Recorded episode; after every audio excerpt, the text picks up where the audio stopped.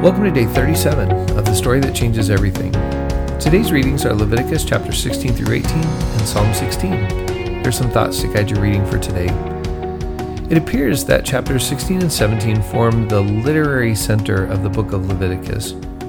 The book began with chapters on rituals, the priests, and then purity, and now, after chapters 16 and 17, it will end with chapters devoted to those same issues only now in reverse purity, then priests, and then rituals. Chapter 16 is devoted to what's called the Day of Atonement, or what in the Common English Bible gets called the Day of Reconciliation. When I'm working and writing, I tend to be a piler. I have stacks of books and piles of papers all around me. In fact, my office, both at home and at church, can at times be a disaster area. However, I can only take it that way for so long, and when I've finally had enough, I take a day, I clean it out, reorganize, throw stuff away. And that's the picture we get here regarding the tabernacle. The priests have been doing their work, the regular sacrifices have been taking place, but among the people, various issues have begun to pile up.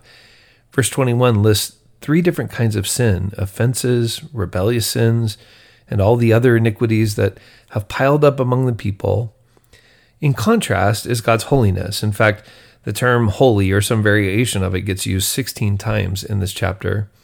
If God is going to remain with these people, then these piles and stacks of sins cluttering everything up have to be dealt with. At the center of this unique annual ritual are the two goats, one determined by lot for sacrifice and the other then sent into exile. There's been a lot of scholarly speculation connected to the use of the term or identity Azazel with the goat that is sent away. The name could be connected to an ancient wilderness spirit figure. If this is the case, what we may see is Israel's redefining of a religious ideology or practice taken from other cultures, uh, much like the church has done with Christmas or Easter, taking this practice and reshaping it with God's gracious nature in mind. The name may also have emerged from the deserted place to which the goat that now carries the sin of the people was sent. So rather than being named for a spirit, it's named for a place. But no matter its origin, in the text and the practice of the people, this name, Azazel, has come to mean a scapegoat that carries the sin and the guilt associated with it far away from the community of faith and from God's holy presence at its center. What is so beautifully pictured in these practices on the Day of Atonement is, on the one side, the costliness of grace, but on the other side, that being met with the absolution and the removal of our guilt. Chapter 17 further explicates the nature of the blood sacrifice. It's important to note that the blood represents life. It's not so much the death of the sacrifice that makes the atonement, but it's the offering of life through its blood. The text says the blood is life. I know that's a strange idea, but maybe it can help us if we think about it through the lens of the Eucharist or Lord's Supper. When we gather around the Lord's table, we certainly are reminded of the death of Christ, but what we are partaking of as we partake of these elements is actually we are taking the life of Christ into us, and that's what's making all the difference and changing us from the inside out. Also, in this chapter are warnings about not sacrificing animals away from the tabernacle. It may be that these codes address the concerns related to the temptations of the surrounding idolatries. The question when we sacrifice is who's the source of life and the goodness for the people? If we sacrifice out in the wilderness and not at the tabernacle, perhaps we think it's the Baals who are the supplier of life or the various spirits out in the wilderness. But when they bring it to the tabernacle, they recognize no, it is Yahweh that is the source of life.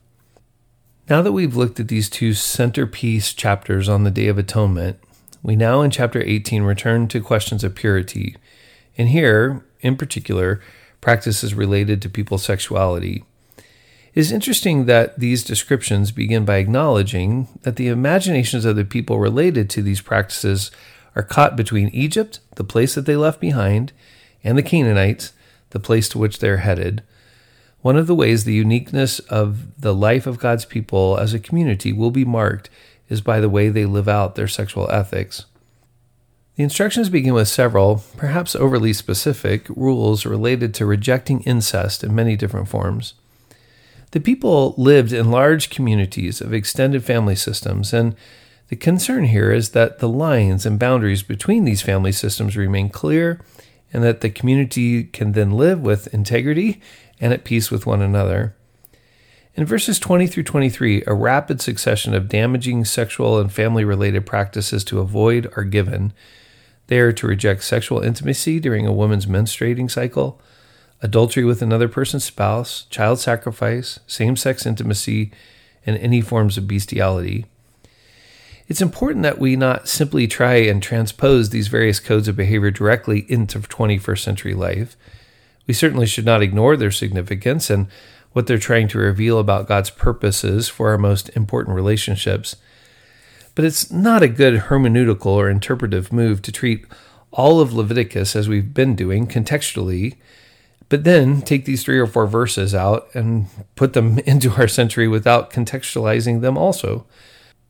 However, I do think there are two or three things that we can take from this chapter to help guide how we live out this aspect of our lives in holiness even today.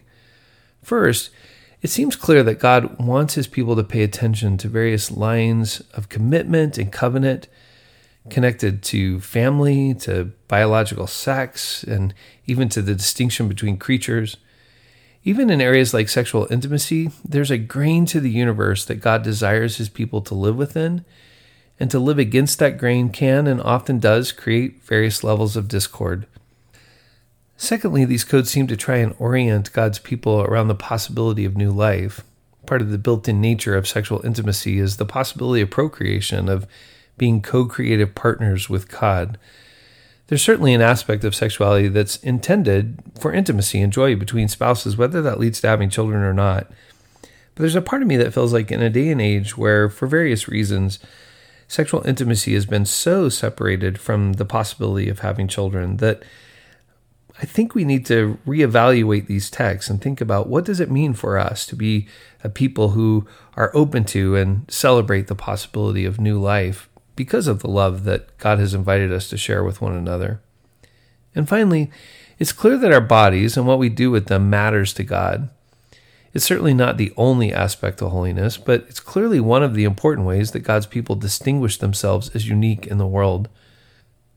I was thinking about Acts 15, what's called the Jerusalem Council, is when the Jewish leaders get together and decide if the Gentiles can be let into the community of Christ, and if so, what do they have to do to be part of it? In that decision, many of the ceremonial laws, in fact, a lot of the ones that we're looking at these last few days in Leviticus, in particular circumcision, is not imposed upon the Gentiles. However, they are told that they have to avoid idolatry and they have to avoid sexual immorality. And so, whatever we take from these texts, it's clear that what we do with our bodies and how we live in faithfulness to one another will be one of the ways that we reflect our uniqueness as holy people in the world. The psalm for today, Psalm 16, delights in the Lord as a refuge. One of my favorite lines from the psalm is verse 6 the property lines have fallen beautifully for me. This may mean that the psalmist is happy about where he gets to live and the amount of space the Lord has given to him. However, I also think it may be about the lines of demarcation and difference that God has placed in the psalmist's life. There is security in knowing where the lines of goodness and the lines of life are, and that we can live with the grain of the universe and live a life that is beautiful within those boundaries. In these last couple of chapters through the end of the book of Leviticus, we're in a section that's often referred to as the Holiness Code. As we go through this section, we need to be careful not to ignore the cultural and contextual differences between now and then. However, while doing that, we can't ignore their intent and the kind of unique people God is trying to form in between Egypt, the life God brought us out of, and Canaan, the new creation He is forming in us and through us. So read today's scriptures carefully, looking for things you've never seen before. Listen to what the Spirit might say to you through the scripture today. Journal some of your reflections, questions, and prayers, and learn to live within the boundary lines of God. Our readings for tomorrow are Leviticus chapters 19 through 21. I'll talk to you tomorrow.